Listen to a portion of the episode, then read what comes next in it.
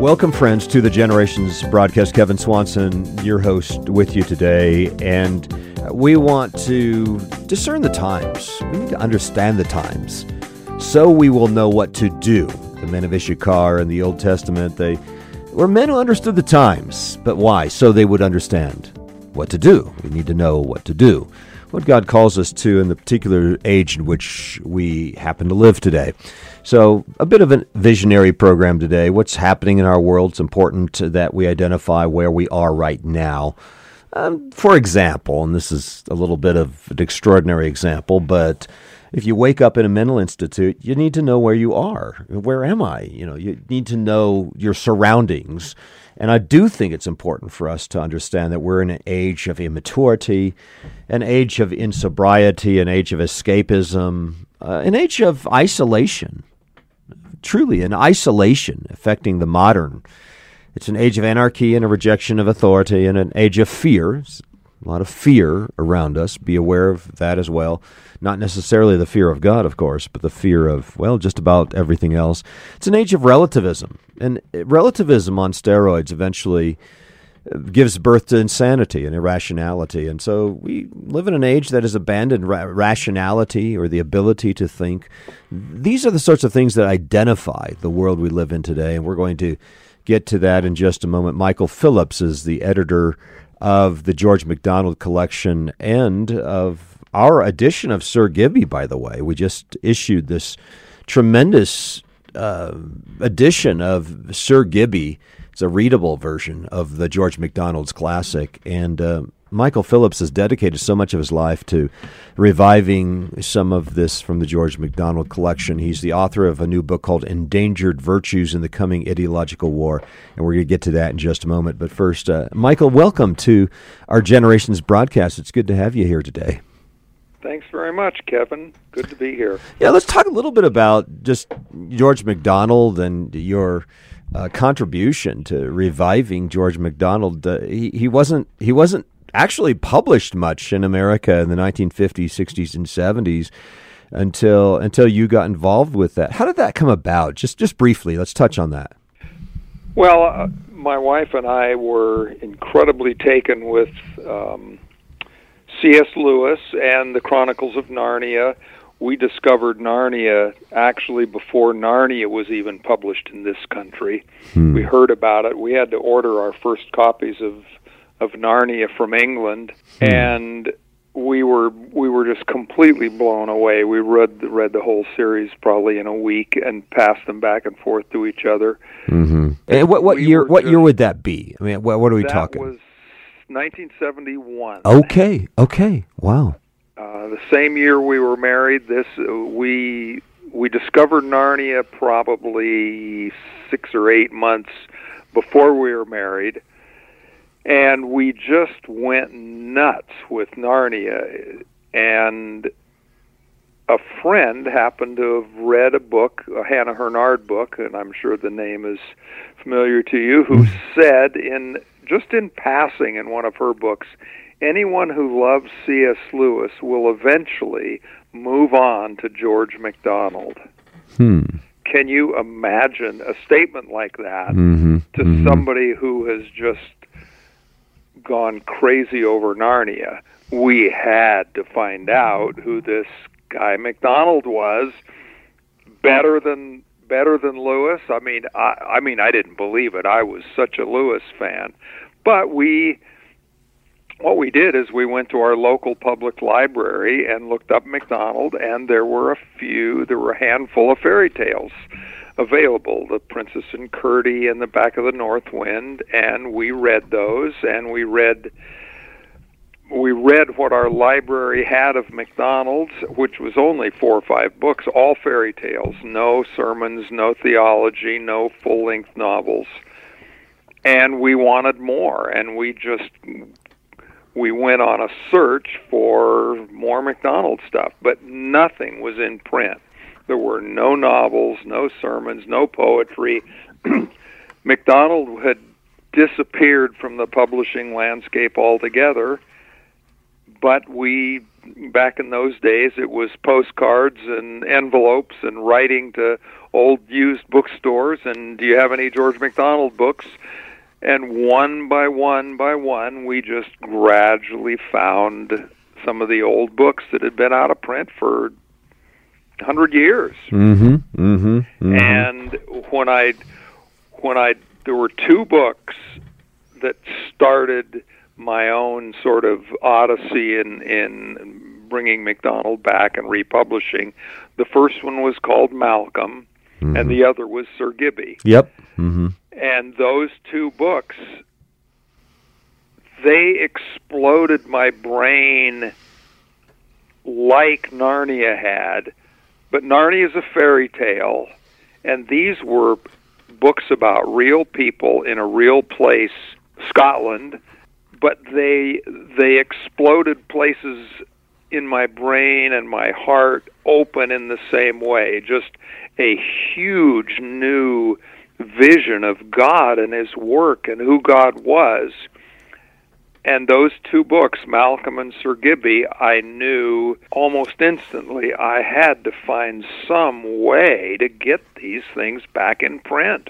And began editing and working on trying to create some editions that would interest a publisher. Took five years and 30 rejection letters and all of the rest that mm-hmm. young authors go through.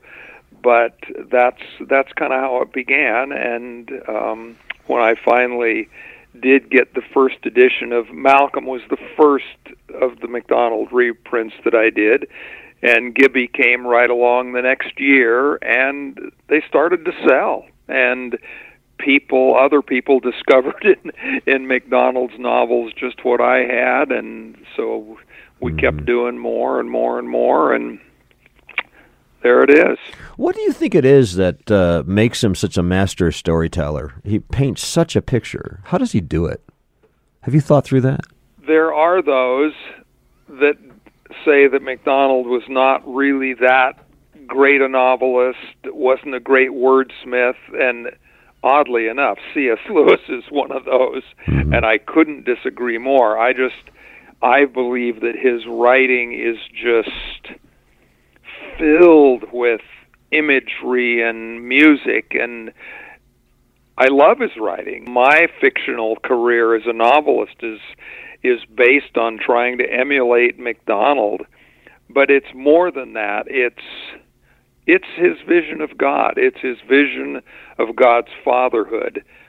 The fatherhood of God comes into every book he wrote. Now he he tells a great story and it's it's mysteries and murder and castles and lost inheritances and romance, all of the rest that make that make a, a great novel and his wordsmithing, his imagery, his character development, all those things are terrific in, in a MacDonald novel. Mm-hmm. But underlying it all is his vision of God's fatherhood. And that's kind of the the the fabric in my view that holds it all together and makes it magical spiritually as well as as well as a fantastic read. Yeah. Mm-hmm. Well, what we're trying to do is recover, you know, spiritual, uh, good, solid Christian classics for children as part of the generation's vision. And we go back into you know, hundreds and a thousand years plus of Christian history to identify the best material. And certainly, George MacDonald's Sir Gibbie is one of those classics uh, throughout history. And uh, I highly recommend a read. And by the way, my my daughter is working a uh, a read of it. She does a very good job with the Scottish mm. accent. She, she, she read it out loud to us uh, every evening last winter. It was just a neat time. So and oh, she was so good at the Scottish brogue that I said, Beth, you're just going to have to read this. And and so she's wow. worked on that for the last four months. So she has a I think, a very good read, such that you know you're just so engaged when you listen to her. So anyway, she's going to put that on audio for our audience, and I think people are going to enjoy it this Christmas.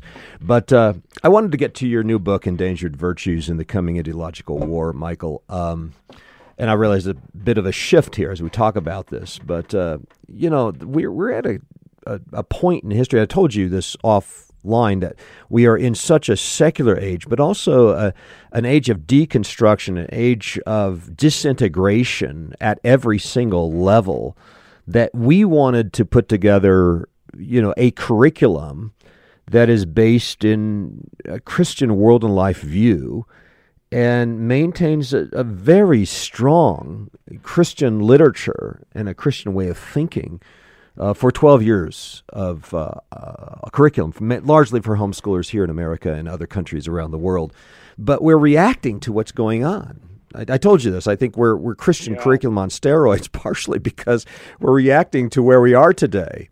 And you, you've just yeah. stepped back and you're looking at this and you're saying, we are in a dangerous time endangered virtues. And this is a dangerous time. Maybe describe that just for a moment. Well, for a lot of years, I, as I, I said in the book, I, I avoided writing about culture and politics. I never weighed in, weighed into any of those things. I've been writing fiction for and other things for 30 years. Mm-hmm. And I I avoided that because I felt like my calling was to address well, as MacDonald did, spiritual things, the fatherhood of God, who God is, how does God work in our lives. And MacDonald avoided any any um, cultural political topics as well. And I never really imagined v- diverging from that. But in recent years, the divide that you describe has just become so stark, hmm. so troubling, so dangerous, and mm-hmm. I th- eh, that and I I guess I felt like Christians were being unwittingly drawn into the world in ways that were dangerous and that that had never never really been the case before. I finally I just felt God saying you can't be silent any longer. You have to address this this divide, this cultural shift, mm-hmm. and it was a surprise to me. But I, I, you mentioned Martin Luther when we were talking earlier, and I, I just knew that this was kind of. I don't mean to make more of it than it is, but my Martin Luther moment when I needed to say, "Here I stand." Mm-hmm and I didn't I wasn't under any illusions that I was going to change the culture, but I had to do it for me. I had to say, here's how I see things. Here I stand. And if if anybody read it, well that was different, but God called me to make my own personal stand. And so that's that's kind of mm-hmm. how the book began. hmm Now, is this an ideological battle between conservatives and liberals? You mentioned that. Or do you think that uh, it's a it's a battle between those that have left the Christian faith and those that are still rooted in biblical Christian thinking? Is that you know wh- where do we draw the line? Do you think it's complicated and it's subtle okay. and it's mm-hmm. confusing, and mm-hmm. I don't. In a way, I don't think any of those lines really apply anymore. That's what's so complicated about it. You have non Christians who are yet traditional American thinkers. They they value the past. They value America's roots. They value tradition.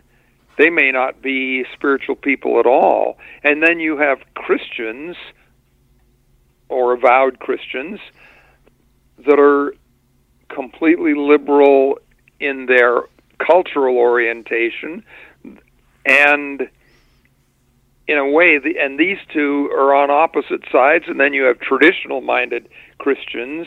Um, it's kind of all over the map, mm-hmm. and that's what makes it so hard to to really even talk about because the the sides and the alignments in the ideological battle are are very complicated.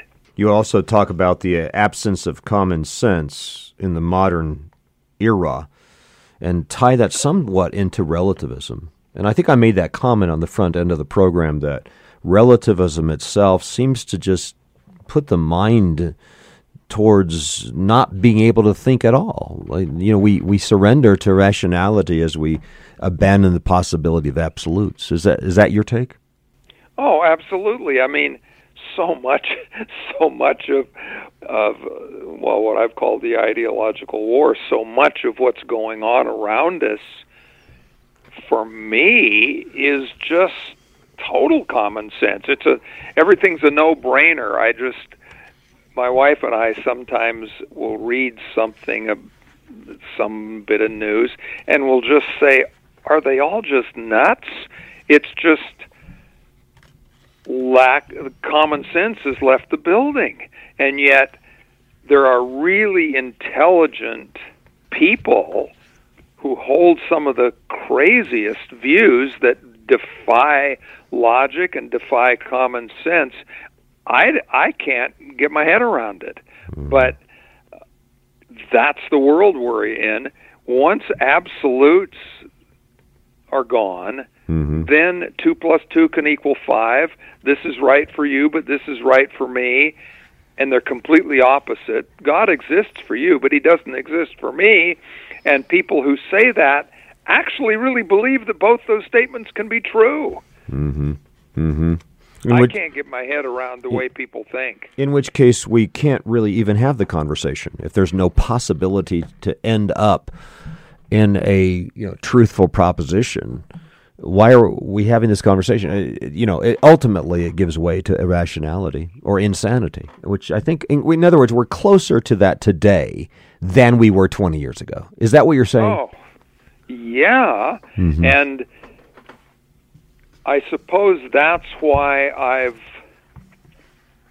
I've kind of taken the tact in the book of rather than berate the law. Uh, I mean, I, I do talk about all these things, but I try to come back around to being virtuous people in how we how we respond to the times and being virtuous in how we relate to people as Christians because I really believe that it's only our own personal witness, our personal virtue, our personal character that will open doors that rationality and common sense are not going to open because those things are gone. Mm-hmm but virtue is not gone. And there are virtuous people all on all sides of everything, but character, personal character, personal integrity, those are the door openers. Because we, in, you're right. In a way, we really can't have rational conversations if we just go after the ideas themselves. There has to be a deeper level, a kind of a rock bottom basis for the way we interact with this world that's kind of gone off the rails. And I think personal character and integrity and virtue and wisdom, those are the the foundational door openers. One of the chapters in your book has to do with honor, and it seems to me that that's a, a building block, a fundamental building block for wisdom and knowledge. The beginning of wisdom and knowledge is the respect, reverence, and the fear of God first and foremost, and then also honor for parents and so forth. That's the fifth commandment. So when I speak of culture, in fact, I've been interviewed on the question of popular culture lately on a few radio programs, and I always tend to go towards honor as a fundamental. First to honor God, and then secondly to honor one another.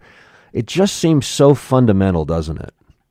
It absolutely does. It, you know, it's hard though because then the question comes do I honor somebody whose views I think are just so wrong, if not outright evil? We're commanded to honor our leaders, and yet, how do we honor one who is putting atrocious things into the cultural bloodstream and teaching children those atrocious things, it is really hard. And yet, honor is one of those most fundamental fundamental building blocks of character. You're right, and it's a challenge. And yet, we're commanded to honor our leaders and honor all men. Um, difficult tightrope to walk. Yeah, yeah. In fact, I think it was the Apostle Peter that said, you know, fear God, honor the king. And there's a pretty high possibility that Nero was the emperor at the point at which he was I writing know, that. I know. So- That's really a good example. Pretty fundamental, yeah. But uh, but in terms of building culture, we simply cannot build culture without, as I see it, first honoring God, and then secondly, honoring mother and father, and honoring our elders as well. And you, you make a point out of that that it's really critical to honor the the elderly, stand up in the presence of the aged, show respect for the elderly, and revere your God. I mean, there, there it is again, Leviticus nineteen thirty two. Yeah, you referred to in that great chapter. verse? It's tremendous. Yeah, I mean, it's so basic, isn't it. it? Eh, you throw that out the window. You throw all of that out the window. What do you got?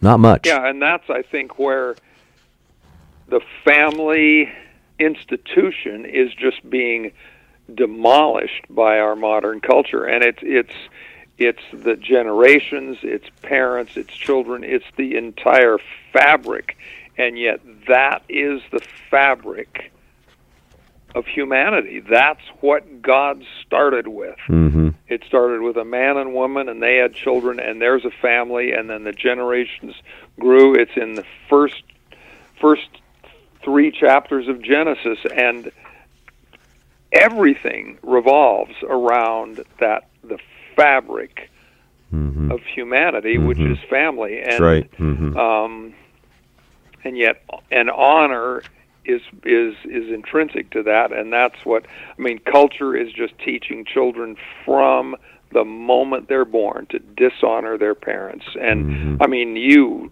being in in christian education i mean that's that's got to be a major major battle because Mhm. young i mean they c- young people can be from the most um christian environment but but the dishonor's in the air Mm-hmm. Mm-hmm. Mm-hmm. Well, let's uh, move on to the second part of your book, and really to the the what shall we do? How shall we then live? Remember, Francis Schaeffer would ask that question in one of his most important books, and I think you referenced that in this book. But what do we do now? Where do we go from here? And I know Rod Dreher, you know, has his Benedict option, and I wrote the book Epoch: The Rise and Fall of the West, in which you know I try to draw conclusions at the end. I think we're all trying to figure out how should we then live? What shall we then do? Um, you speak of this uh, disengaged engagement, and when I think of that, I think of what I like to call the Puritan separatist tension that goes on went on in the founding of this nation. Do you know purify the system, or do you separate yourself from the system? And uh, you know what? I, I I think that's actually a beautiful way to state it because I do think as Christians we are absolutely called to disengaged engagement. you know, but what does that look like? I guess is the question. I've had friends through the years who were sort of of the uh, let's go get 40 acres out in the in the wilderness and, Mhm. and build our little separatist community. And Yeah, yeah. um, there is there is that side to it that it, it's been tried through history, and I suppose sometimes that's worked. Um, the Amish are basically living a separatist life, hmm and I honor a lot of the things that they do, but I just I'm just not sure that's the answer. Hmm and we are to be disengaged from the world but we but most people live in the world. Yeah. they just they do. And so i, I as we were you brought that up earlier and I, I kind of my the back of my brain was realizing you know your schools and your your educational system that you you've built and what you're doing with your um, cl- classical education with young people to me that is an ideal perfect example and I don't mean to overly praise what you're doing, but I think it's exactly right. Those kids are in the world, and you're trying to take them out of the world in their education, but they probably all still have cell phones. They yeah, they mm-hmm. sure. they go to the mall. Yeah. Mm-hmm. They drive. Mm-hmm. They're in the world. You're trying to teach them to be in the world and not of the world. That's it. Yeah, I think that's it. Disengage, Mm-hmm. but engage. So they leave your school. They leave after reading Sir Gibbie and reading the classics, Mm-hmm. And and then they go to the mall.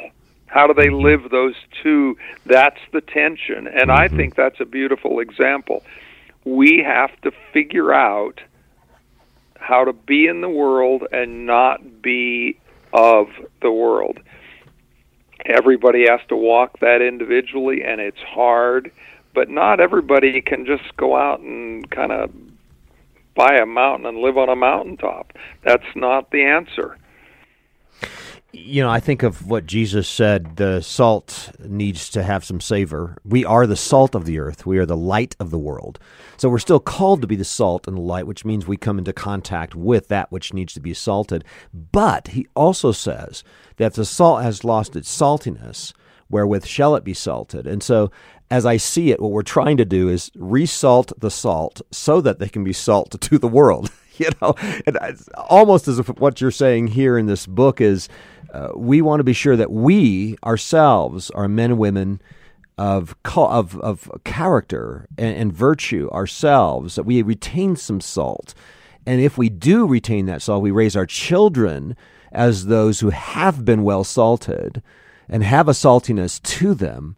Then they have something to uh, to preserve the world around us, or to be of impact or of positive contribution to the world around them. Does that make sense? I, I'm, I'm thinking Yeah, what Jesus totally. said is probably the answer for us.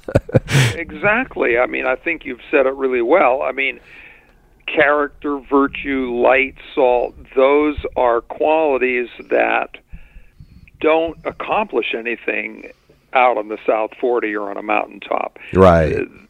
Those we live those at the mall.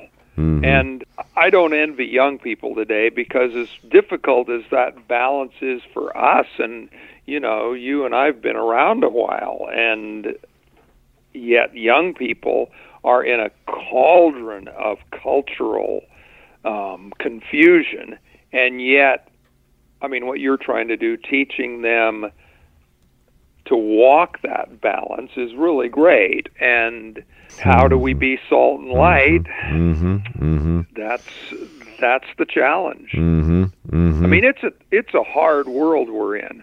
It's a post-Christian world, and and I think it's going to get worse. And that's why I use the term ideological war. It's it's these are serious times, and Yeah. I mean, you're tr- you're training warriors mm-hmm. in those young people, Mm-hmm. Mm-hmm. idea warriors.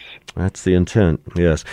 Well, folks, uh, thoughtful exchange on some important ideas on this edition of Generations. The book is Endangered Virtues in the Coming Ideological War, a challenge for Americans to reclaim the historic virtues of the nation's Christian roots. And the author is Michael Phillips. The book is available at Amazon. So I'm looking at the uh, the page right now. So Amazon.com, check it out. Endangered Virtues in the Coming Ideological War with my guest Michael Phillips. Uh, thank you, Michael, for uh, for joining us. It's been a good conversation. Thank you.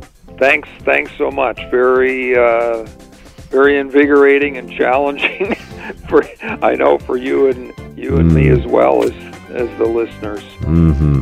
Mm-hmm. This is Kevin Swanson inviting you back again next time as we continue to lay down a vision for the next generation.